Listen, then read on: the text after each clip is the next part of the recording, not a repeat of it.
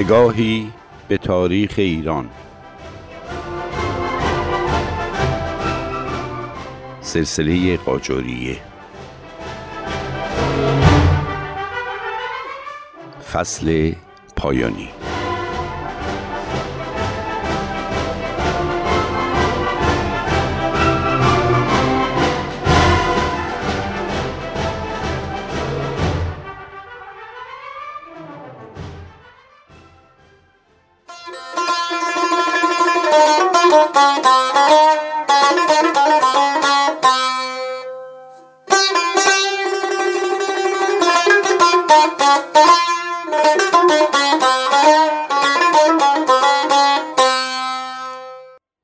شنوندگان همراهان صمیمی درود بر شما.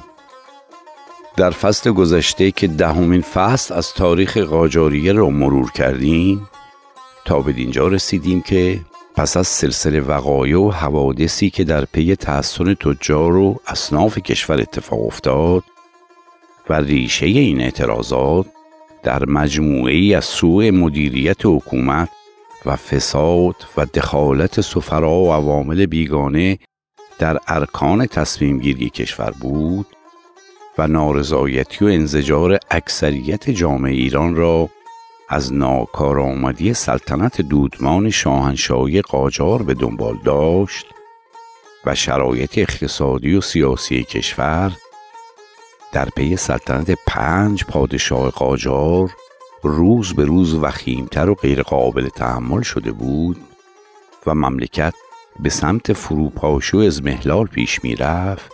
لذا روشنفکران و تجدد خواهان و وطن پرستان ایران گرد هم آمدند و با استفاده از مشی سیاه طلبی و مردم دوستی مزفر شاه که در قیاس با پادشاهان پیشین قاجار از سلامت نفس و علاقمندی به توسعه و پیشرفت کشور برخوردار بود به منظور حذف سلطنت خودکامه و مستبدانه و غیر پاسخگوی جاری پیش قدم شدند و چارچوب و اصول قانون مشروطه را با همفکری و استفاده از قوانین دموکراتیک کشورهای اروپایی تنظیم کردند.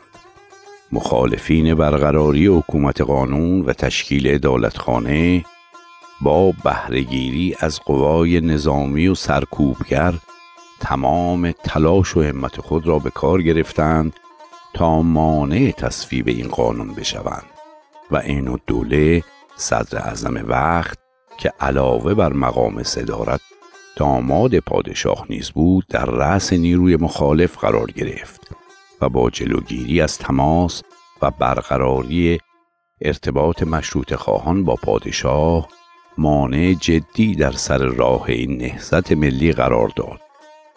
لیکن با پشتکار و جانفشانی و تلاش تاریخی در نهایت پادشاه یک سال بعد از پایان سفر سوم خود به اروپا و در تاریخ 13 مرداد 1285 شمسی و در بستر بیماری فرمان مشروطیت را که متضمن ترتیبات تشکیل مجلس شورای ملی بود امضا کرد و روز 14 مرداد همین سال اولین دوره مجلس شورای ملی در حضور شاه افتتاح شد. مزفر شاه نخستین قانون سلطنت مشروط ایران را که در دوره اول مجلس نمایندگان تنظیم شده بود روز هشت دی سال 1285 شمسی امضا کرد و ده روز بعد در 17 دی همان سال درگذشت.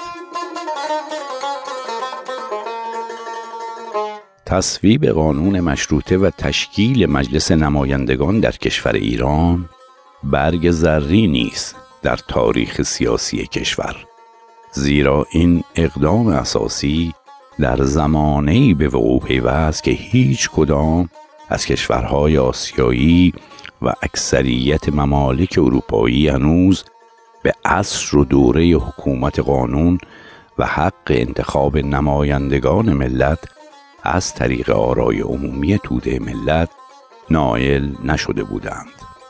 شرح و تفصیل جانفشانی ها و رشادت های طبقه پیشرویی که عامل این توفیق ملی شدند در این گفتار نمی گنجد و علاقمندان را جهت آشنایی کامل با روند وقایع به کتب متعدد مربوطه و به خصوص به تاریخ مشروطه احمد کسروی ارجاع می دهم. مزفر شاه آخرین پادشاهی بود که در ایران وفات یافت ولی جسد او را به کربلا انتقال دادند. مزفر شاه دارای هشت همسر بود و از ازدواج دومش با تاج الملوک ام الخاقان دختر میرزا تقیخان امیر کبیر که صدر اعظم پدرش ناصر شاه بود فرزند پسری به دنیا آمد که محمد علی میرزا نام گرفت و به منصب ولایت اهدی نائل شد. محمد علی میرزا در اول تیر 1251 شمسی در تبریز متولد شد. پدرش مزفر شاه و مادرش تاج الملوک بود. پس از ترور ناصر شاه و تاجگذاری مزفر شاه طبق سنت قاجار والی آذربایجان شد. اولین اقدام چشمگیر و جنایتکارانه محمد علی میرزا در دوره ولایت اهدی مجازات و کشتار وسیع طرفداران سید جمال الدین اسدآبادی به جرم مشارکت در قتل ناصر شاه و قتل تعدادی از سرکردگان مشروطیت نظیر میرز آخان کرمانی بود که این مبارزین را سر برید و پوست کاهندودشان را برای پدرش مزفر شاه به تهران فرستاد. محمد علی میرزا در کودکی تحت تعلیم و تربیت آموزگاری اهل روسیه به نام مارکوویچ شاپشال قرار گرفت که او را شاپشال خان می نامیدند و ولیعهد وابستگی و ارادت فوقلادهی به او و حکومت روسیه داشت و تحت تأثیر سیاست های روسیه قرار داشت. محمد علی میرزا در دوران ولایت اهدی با ملک جهان دختر کامران میرزا نوه ناصر شاه ازدواج کرد که ثمره این ازدواج شش فرزند می باشد که فرزند ارشد او احمد میرزا ولی عهد و جانشین پدر شد. محمد علی میرزا پیش از رسیدن به سلطنت به دلیل ترس از احتمال نزدیکی مشروط خان با عمویش زل و سلطان و نصب او به سلطنت از مشروط خواهان حمایت کرد. لیکن در روز 28 دی ماه 1285 شمسی که رسما تاجگذاری کرد و به عنوان ششمین پادشاه قاجار بر تخت سلطنت نشست و به عنوان اولین اقدام پس از جلوس بر تخت سلطنت به منظور نشان دادن مخالفت خود با مشروطه هیچ یک از نمایندگان مجلس شورای ملی را به مراسم تاجگذاری خود دعوت ننمود. او از همان بد سلطنتش نشان داد که میانه خوبی با مشروطه و مشروط خواهان ندارد و همان گونه که ذکر شد به عنوان اولین اقدام هیچ کدام از نمایندگان دور اول مجلس شورای ملی را که بانیان تشکیل قانون مشروطه و نمایندگان واقعی ملت بودند را به مجلس خود دعوت ننمود و نمایندگان مجلس نیز در اولین برخورد مخالفت با حکومت ضد مشروطه و دیکتاتوری محمد علی شاه مذاکرات محرمانه و پشت پرده او را با دولتهای روس و انگلیس در مورد دریافت وام که بدون اطلاع و نظر و تصویب مجلسیان صورت گرفته بود مورد تصویب قرار ندادند و عملا رو در روی پادشاه قرار گرفتند.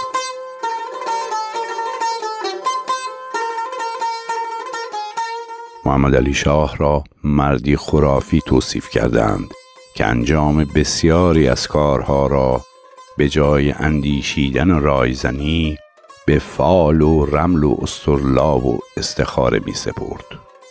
با روحانیون سنتی پیوندهای عمیقی داشت و از یاران و مرتبطین محکم شیخ فضل الله نوری بود و مانند بیشتر شاهان قاجار باورمند به دین و اعتقادات ظاهری اسلامی بود.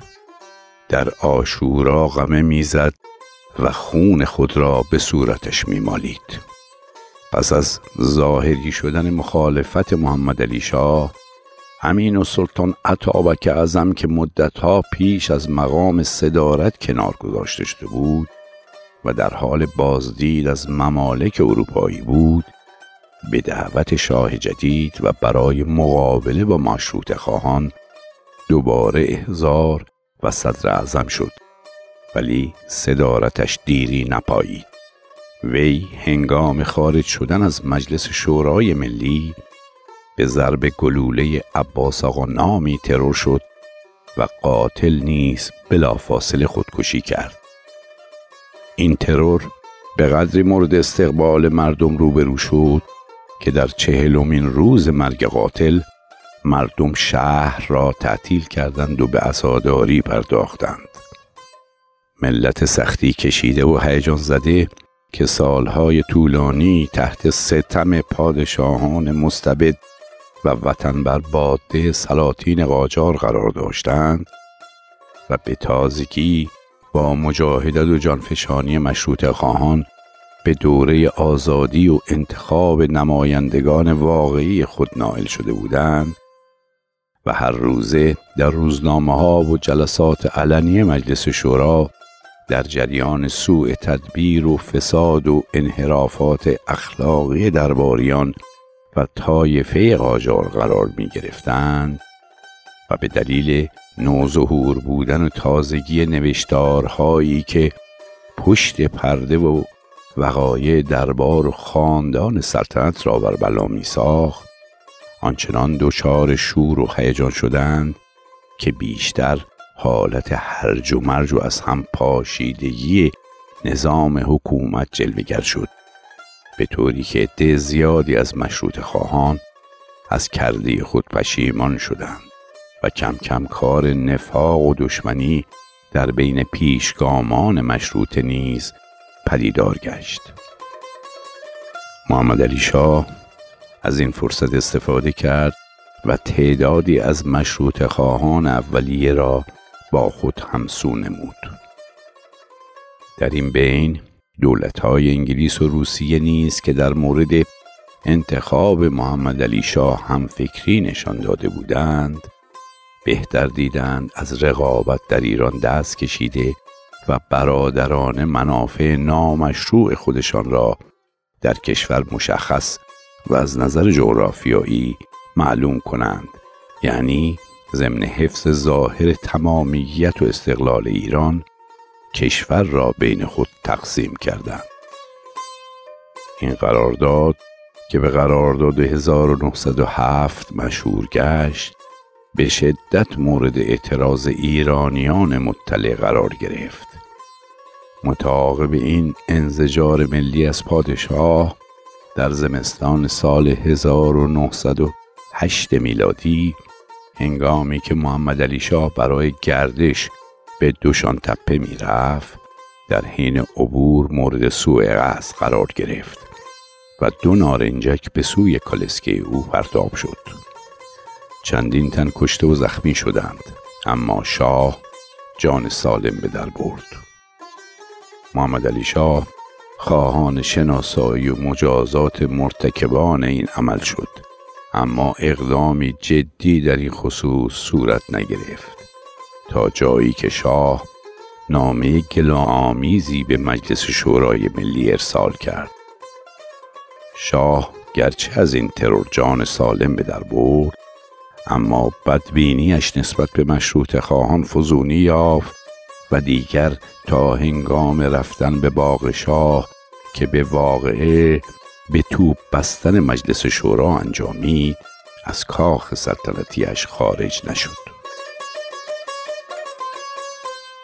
محمد علی شاه ستاد فرماندهی نظامی و کودتا را به باغ شاه انتقال داد و به تجهیز ارتش و قوای سرکوبگر نظامی برای جنگ علنی با مشروط خواهان پرداخت.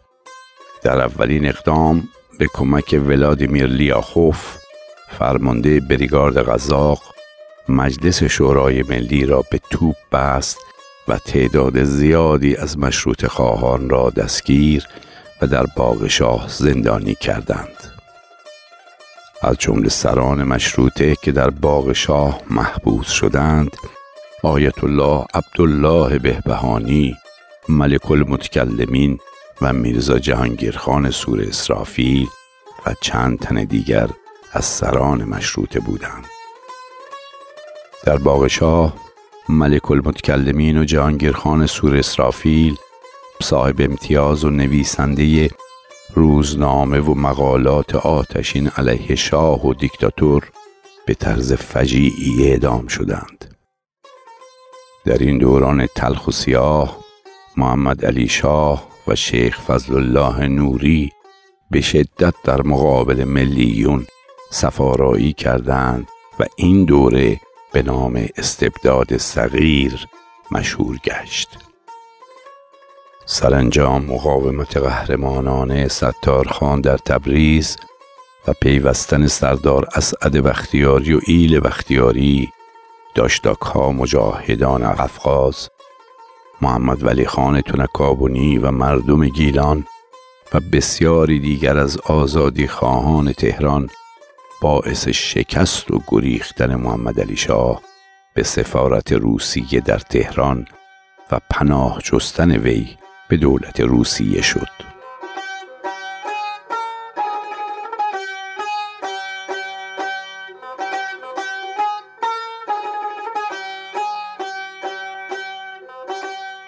تاریخ ژوئیه 1909 مجلس شورای ملی متعاقب تحسن پادشاه در سفارت روسیه و فتح تهران توسط مشروط خواهان رأی به خلع سلطنت محمد علی شاه و انتخاب فرزند ارشد دوازده سالش احمد شاه به مقام سلطنت شد.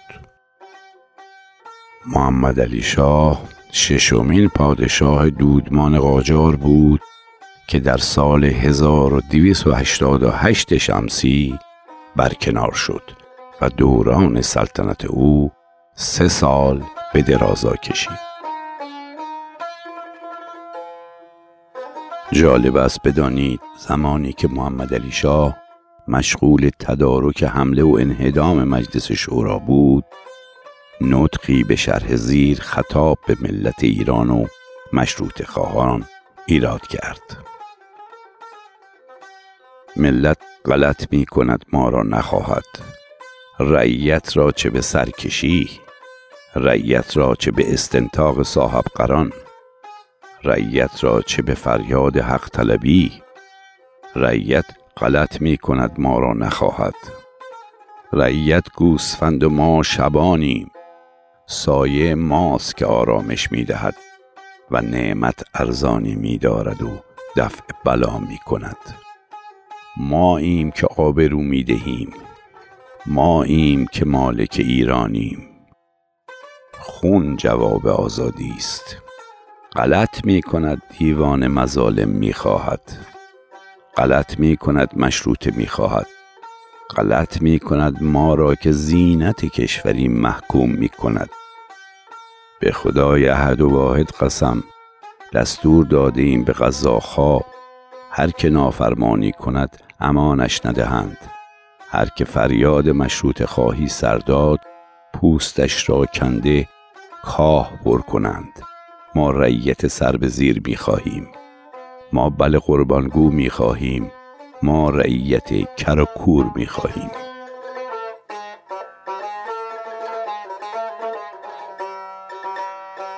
محمد علی شاه نهایتا و پس از پناهندگی به سفارت روسیه و خلع سلطنت مجبور به ترک ایران شد.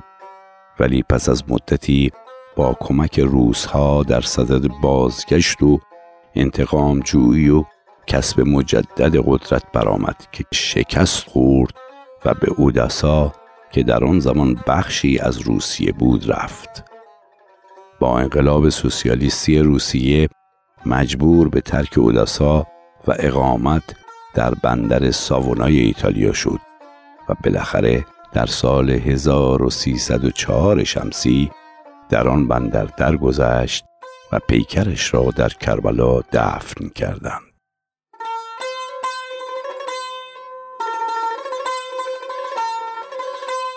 پس از خلع محمد علی شاه در آن زمان نظر اکثریت بر این بود که سلسله قاجار منقرض اعلام شود و سلسله جدیدی به روی کار آورده شود.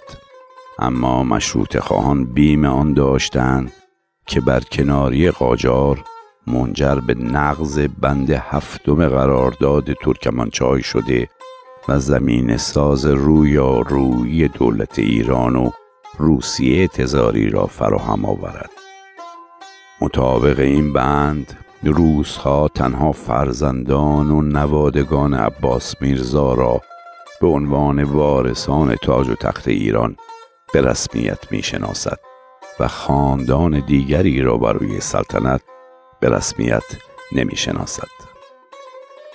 به هر حال پس از گفتگوهای طولانی و تلاش برای حفظ بند سی و هفت از قانون اساسی مشروطه بنا به نظر مجلس عالی که متشکل از مشروط خواهانی بود که تهران را فتح کرده بودند قرار بر این شد تا احمد میرزا پسر ارشد پادشاه مخلوع به عنوان شاه جدید انتخاب شود.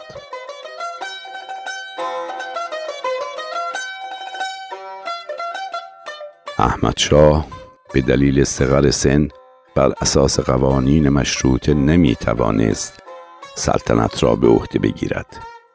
لذا برای وی نایب السلطنه انتخاب شد و اولین نایب السلطنه بزرگ ایل قاجار ملک بود.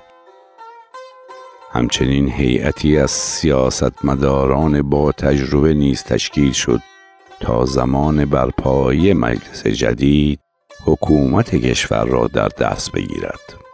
هیئتی از سیاستمداران با تجربه نیز تشکیل شد و احمد شاه بالاخره در تیر ماه 1293 شمسی تاجگذاری کرد و همزمان با آغاز جنگ جهانی اول سلطنت را به طور رسمی قانونی عهدهدار شد.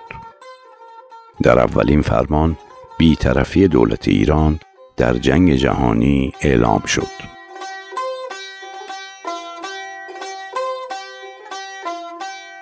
با پایان جنگ جهانی اول وسوق دوله را به عنوان رئیس الوزراء انتخاب کرد. وسوق دوله توانست پاره نارامی ها نظیر قائله نایب حسین کاشی و کمیته مجازات تهران را سرکوب کند. لیکن در عصر نخست وزیری وسوق دوله قرارداد ننگین 1919 با دولت بریتانیا منعقد شد که این پیمان با انتقادهای گسترده عمومی مواجه کردید و برخی آن را مخالف استقلال ایران دانستند. مخالفت های مردمی مانع توفیق یافتن این قرارداد استعماری شد. لیکن وسوق دوله جهت کسب رضایت و موافقت پادشاه با این قرارداد احمد شاه را به سفری اروپایی برد. ولی احمد شاه در مجلس زیافت پادشاه انگلستان نامی از این قرارداد و تایید آن نبرد و در برابر پرسش موافقین مزدور این پیمان فرمود کسانی که پول گرفته اند تصدیق کنند. من هرگز تصدیق نخواهم کرد. همون شب ناصر الملک به شاه می‌گوید کار خودت را ضایع کردی. شاه نیز پاسخ داد اگر در سوئیس کلم فروشی کنم بهتر است تا در چنین مملکتی پادشاه باشم.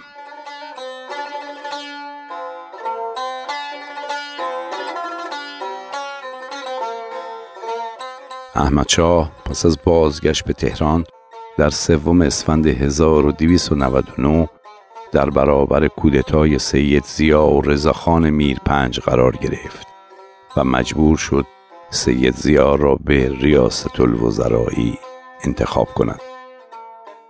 احمد شاه در سال 1300 شمسی سید زیا را معزول کرد و پس از انتخاب سیاستمداران دیگر نظیر قوام السلطنه مشیر الدوله مستوفی الممالک مجددا به سفر اروپا رفت و پس از بازگشت دوباره با سقوط کابینه مشیر الدوله مجبور شد علا رغم میل قلبیش رضاخان سردار سپه را که در همه این مدت وزیر جنگ بود به نخست وزیری برگزیند و بیدرنگ در همان آبان 1302 ایران را برای چندمین بار به مقصد فرانسه ترک کرد و این سفر آغازی بر تبعید احمد شاه بود.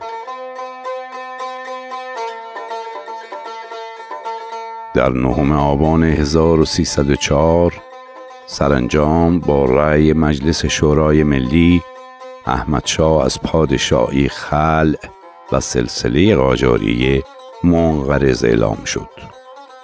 سلسله قاجاریه که متشکل از هفت پادشاه بود به مدت 142 سال بر ایران حکرانی کردند. پس از خلع احمد شاه از مقام سلطنت با تشکیل مجلس مؤسسان که متعاقبا گشایش یافت رضاخان با نام رضاشاه پهلوی پادشاه ایران اعلام شد. احمدشاه در نهم اسفند 1308 و در سن 34 سالگی در پاریس درگذشت و در کربلا دفن شد. سلطنت احمدشاه به عنوان هفتمین و آخرین پادشاه سلسله قاجاریه به مدت 16 سال به درازا کشید.